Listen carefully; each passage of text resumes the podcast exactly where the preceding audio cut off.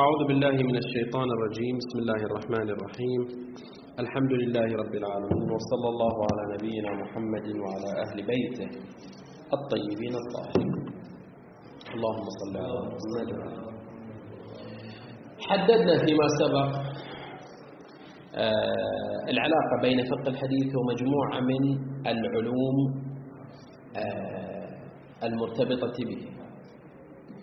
تناولنا مختلف الحديث علاقة فقه الحديث بمختلف الحديث وعلل الحديث وغريب الحديث. طبعا دراية الحديث نخرجه باعتبار الحيثية مختلفة. علم السند أو علم الرجال أيضا نخرجه باعتبار أنه يهتم به خلاف ما يهتم به فقه الحديث. إذا هذه علاقة فقه الحديث بما سواه من علوم الحديث. تعلمون بأن علوم الحديث كما قلنا فيما سبق نوعين. علم السند وعلم المتن أو علوم السند وعلوم المتن. طبعا في خلاف بينهم هل علم الحديث هو علم واحد في مجموعة من المباحث أو مجموعة من العلوم؟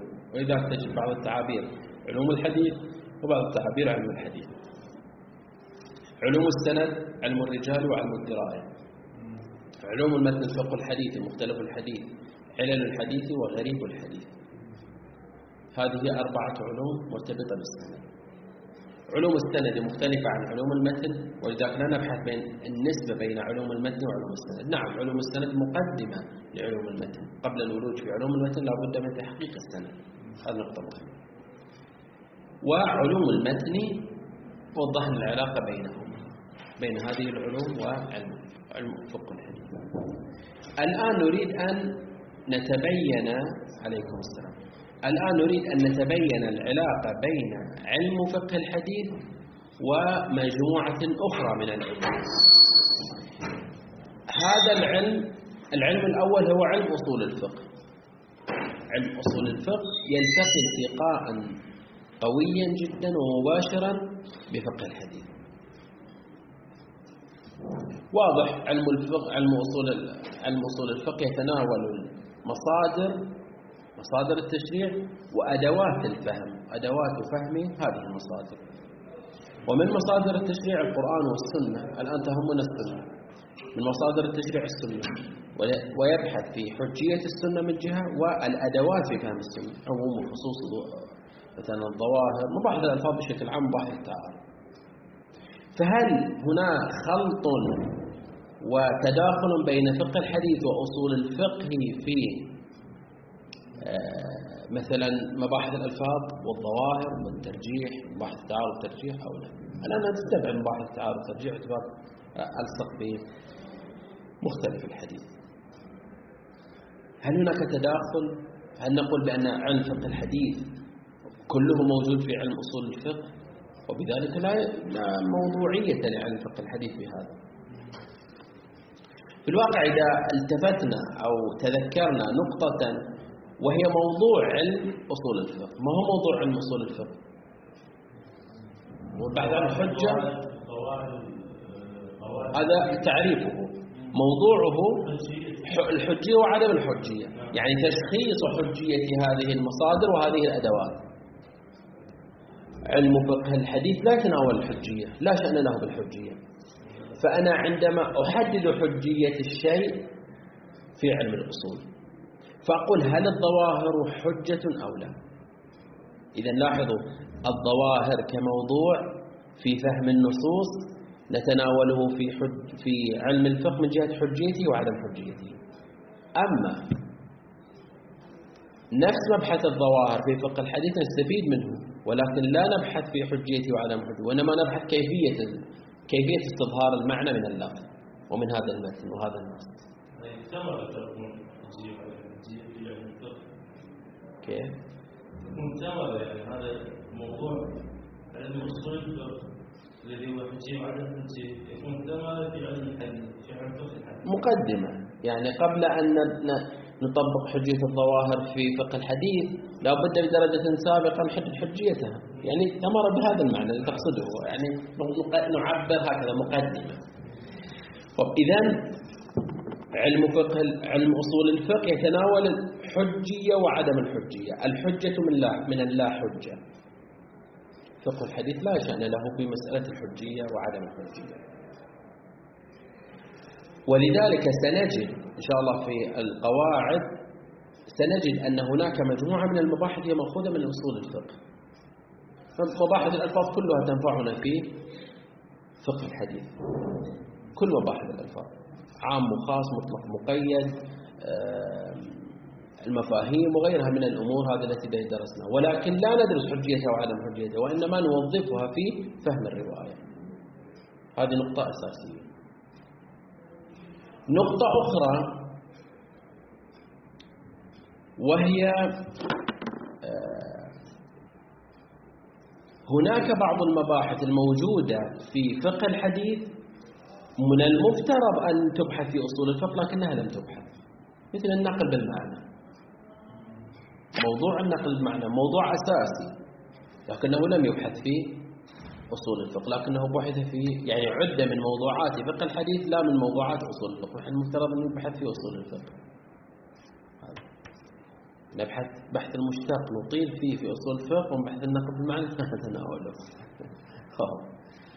هذه نقطة أساسية.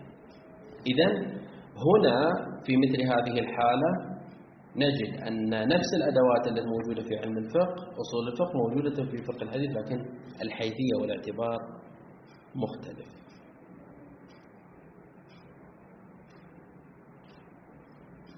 الآن نستطيع أن نعبر نقول بأن النسبة بينهما نسبة المقدمة إلى ذي المقدمة لأنه في درجة في في مرتبة سابقة لا بد من تحديد الأدوات الحجة ثم بعد ذلك نطبقها. أو نقول بينهما نسبة عموم وخصوص من وجه فهناك موضوعات مشتركة بينهما وهناك مفترقات يتميز بها أصول الفقه عن فقه الحديث والعكس هذه نقطة أساسية. هذا أصول الفقه كعلم خارج منظومة علوم الحديث. أيضا من العلوم هي العلوم اللغوية والأدبية. أيضا هذا واضح لن يعني لن أطيل البحث والحديث عنه.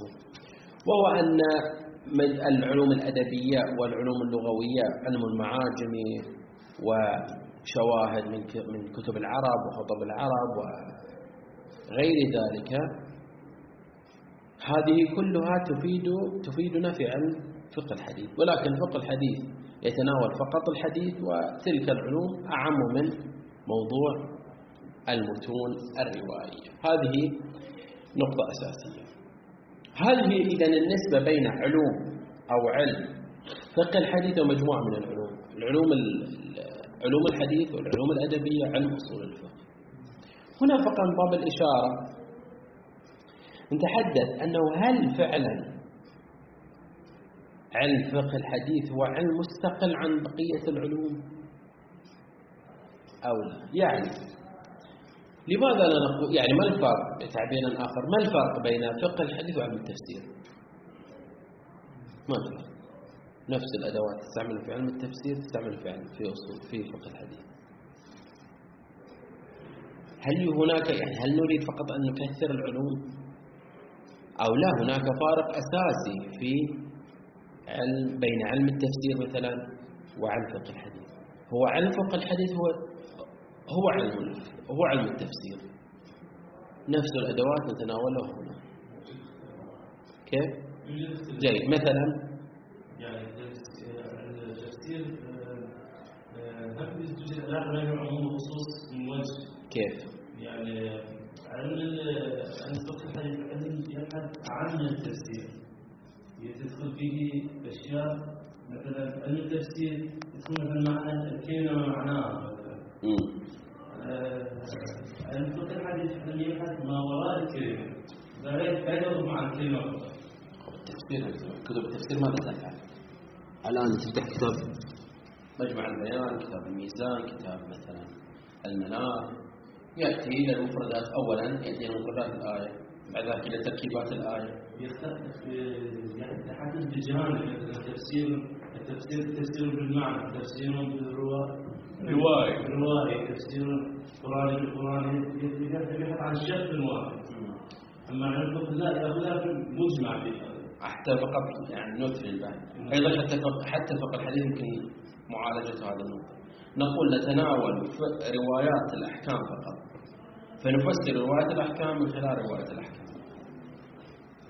كلامكم واضح. أنا أعرف ماذا تريد أن تقول يعني فقط فقط من باب توسعة الأفق لاحظ حتى نحدد فرق علم عن علم آخر لابد أن نفرق بين موضوع العلم الأول وموضوع العلم الثاني. موضوع العلم الأول هو الحديث فقه الحديث يتناول الحديث وذاك يتناول القرآن الكريم. هل هناك ظواهر مختصة بالقرآن الكريم دون الحديث؟ وهل هناك موضوعات مختصة بالحديث دون القرآن الكريم أم لا؟ طبعا. يعني مثلا مسائل تستمر على مسائل التصحيح في النص لا نبحثها في التفسير. لا نقول والله هذه الآية وقع فيها وهذه كيف وقع فيها تصحيح لابد أن نعادل هذا التصحيح أو اختلاف النسخ أو النقل بالمعنى. هذه لا نتناولها في علم التفسير ولكنها نتناولها في علم فقه الحديث. فنقول هذه هذه الكلمة في هذه الحديث فيها تصحيح هذا الحديث هناك قرائن على أنه منقول بالمعنى. هذا الحديث ربما نصفه نقل عن النبي ونصف آخر هو كلام الراوي مثلا. هذا لا يمكن أن نتصوره في في فقه في القرآن الكريم وفي علم التفسير. إذا إذا نظرنا إلى علم التفسير وفقه الحديث كعلوم دارسة للنص يا سيد كل حتى النقد الأدبي يشترك معه ولكن إذا نظرنا إلى خصوصية المدروس يعني خصوصية القرآن الكريم سنجد أن هناك ظواهر مختصة بالقرآن الكريم.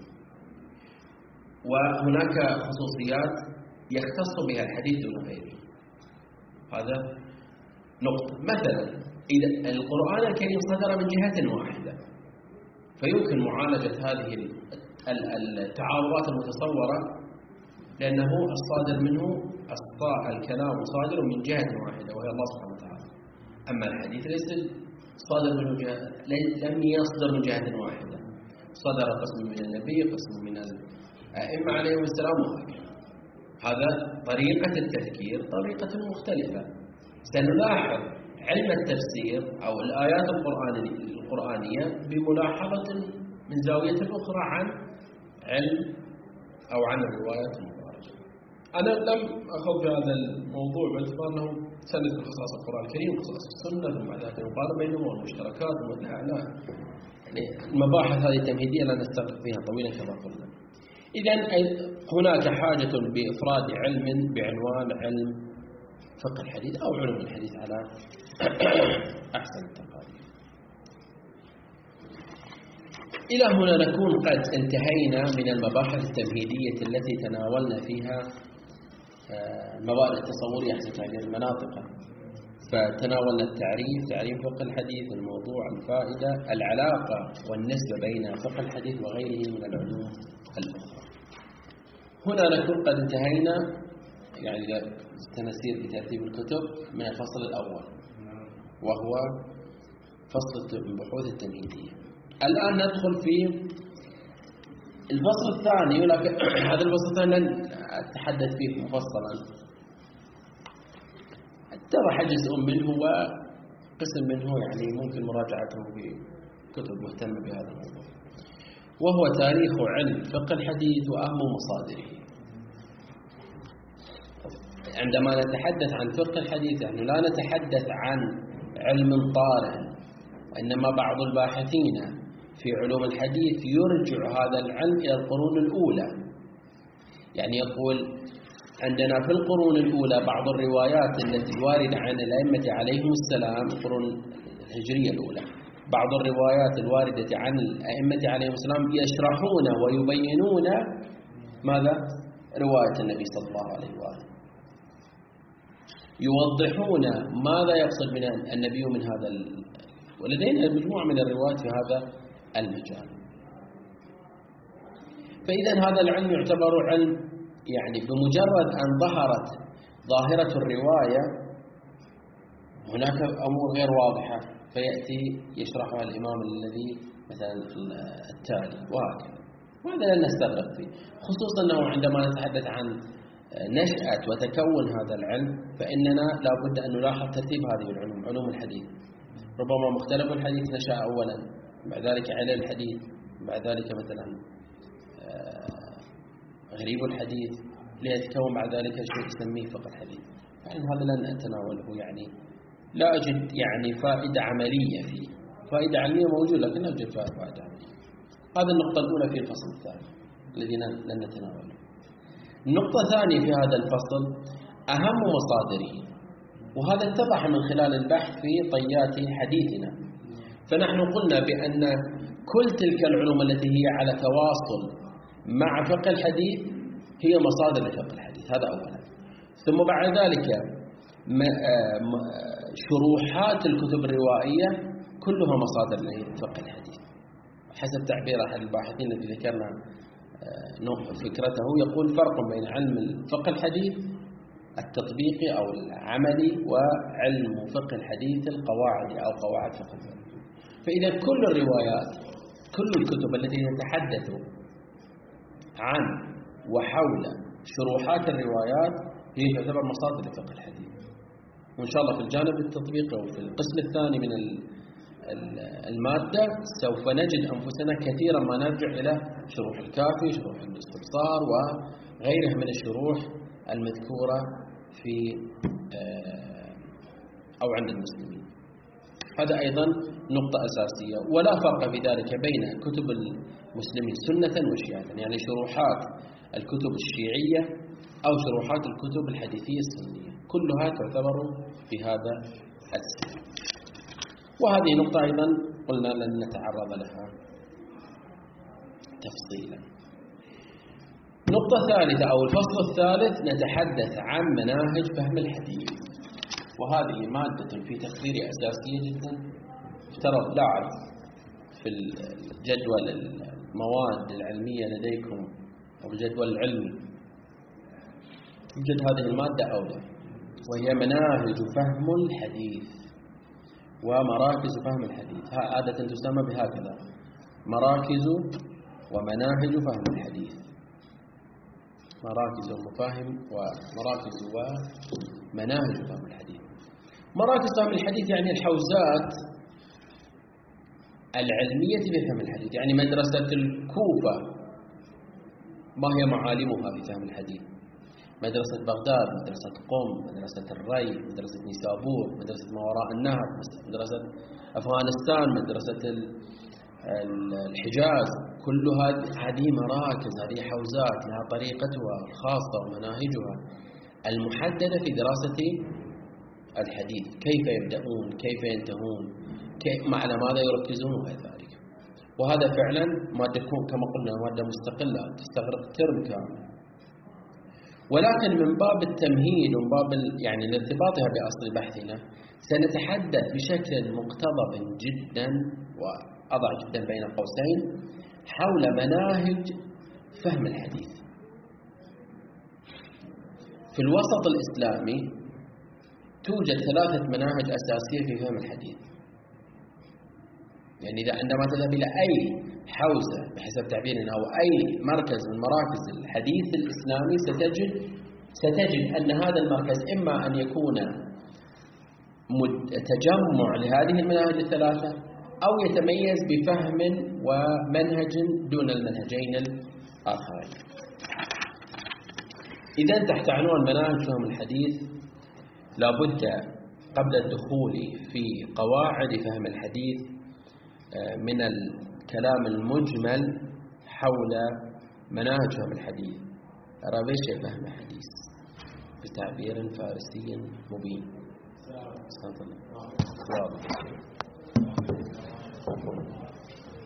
هذا.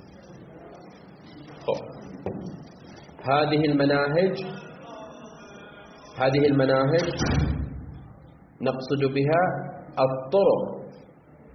طرق فهم الحديث. يعني الآن سنتبين أكثر حتى لا ندخل في تفاصيل التعريفات اللغوية. يعني ما هو المنهج ما هو الطريق الذي يسلكه هذا الباحث أو تلك المدرسة أو هذه هذا المركز في فهمه للروايات المباركة ثلاثة مناهج أساسية حكمت العالم الإسلامي بعضها تفرد به العالم الإسلامي فترة من الزمن. بعض آخر كان هناك فهم تكاملي إن صح التعبير يعني توجد هذه المفا... هذه المناهج ثلاثة في عرض بعضها البعض.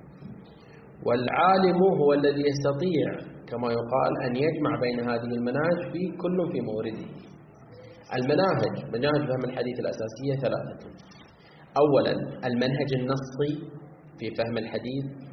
ثم المنهج العقلي ثم المنهج الباطني.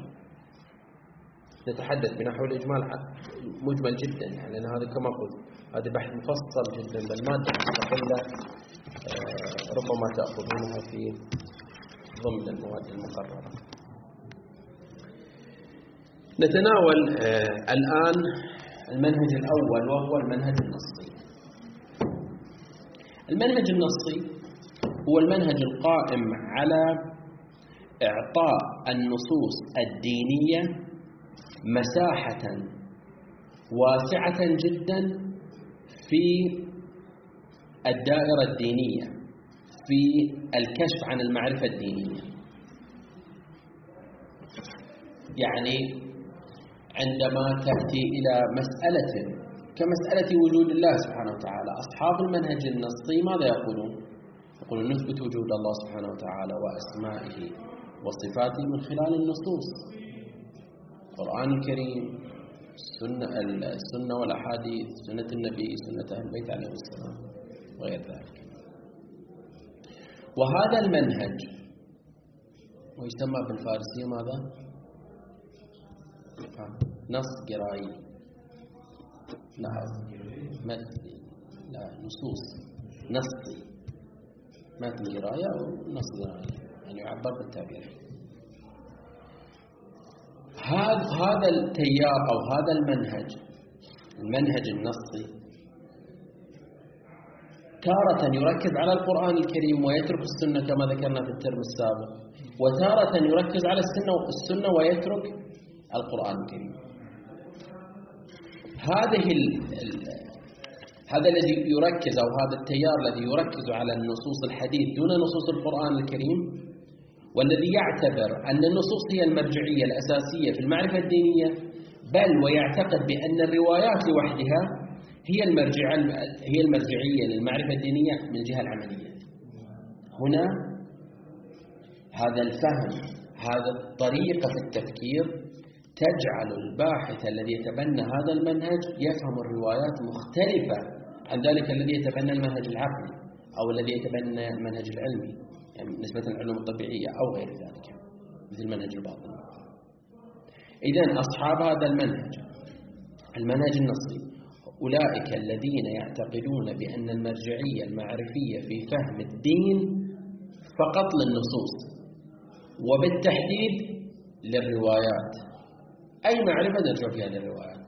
يعني تريد أن تتحدث عن علم الطب الروايات ذكرت علم الطب وخصائص أجسام وخصائص الأعشاب وخصائص العلاجات وغير ذلك.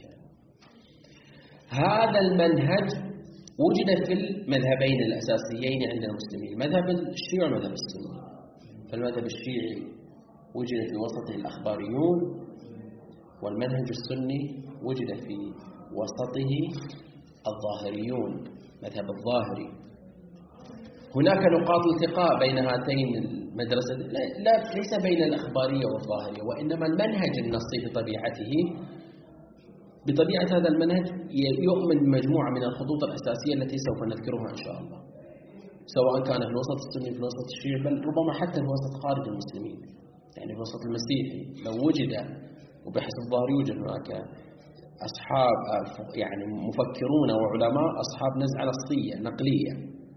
هذا نجدهم أنهم يشتركون ما هي أبرز معالم أبرز معالم القواعد أو الخطوط الأساسية لهذا الفكر النصي أو المنهج النصي؟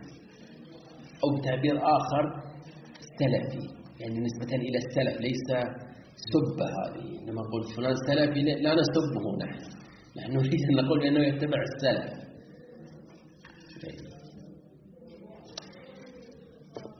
المعلم الأول من معالم المنهج النصي هو الإيمان بعجز العقل. العقل لا يمكن أن يدرك المعارف الدينية. المعرفة الدينية من الله سبحانه وتعالى. معرفة ذات طابع نقلي ذات طابع نصي قال طابع إملائي. الله سبحانه وتعالى النبي الإمام الصحابي بحسب ما نؤمن هو الذي يعطينا هذه المعرفة. نحن عقولنا وعقول الإنسان قاصرة عن إدراك هذه المعرفة الدينية. والنص هو الذي يقدم لنا هذه المعرفة والنص هو الذي هو الذي يختزن في داخله حقيقة المعرفة الدينية. فدورنا نحن ماذا؟ دراسة هذا النص لاكتساب المعرفة. لا أننا نعزل هذا النص ونفكر بعقولنا. أو نأخذ هذا النص ونضع بجانبه العقل فنخرج بالمجموع بمعرفة دينية. هذا مرفوض لدى المنهج النصي. وإنما يؤمن هذا المنهج طبعا على تفاوته. ربما يقصيه لا يقصي العقل إلى أبعد حد وربما لا يقول للعقل دور ولكن دوره محدود. الآن لا يهمنا النسبة بين هذه وأن العجز أن العقل عاجز في تحديد وكشف والوصول إلى المعرفة الدينية سواء هذه المعرفة معرفة مرتبطة بالعقيدة أو الأحكام أو التأريخ أو غير ذلك. وإنما مصب اهتمامنا هو دراسة النص واستكشاف واستيضاح المعرفة الدينية وما يريده الدين من خلال النصوص هذا المعلم الأول. المعلم الثاني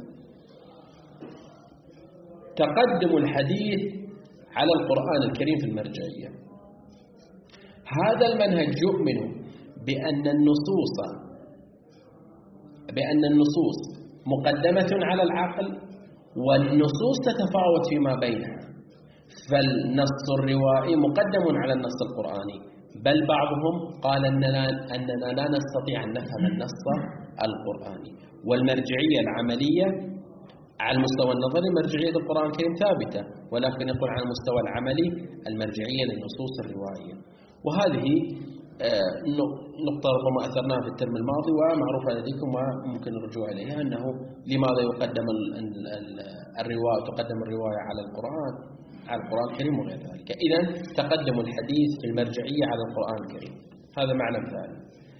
المعلم الثالث الالتزام بالظواهر وعدم جواز التأويل والاجتهاد. يؤمن هذا المنهج بأن المحور الأساسي الذي تقوم عليه أو يقوم عليه فهم الرواية هو ظاهر الرواية. فماذا تقول هذه الرواية بظاهرها؟ ماذا نستفيد منها في ظاهرها هذا الذي نؤمن به ونعمل به.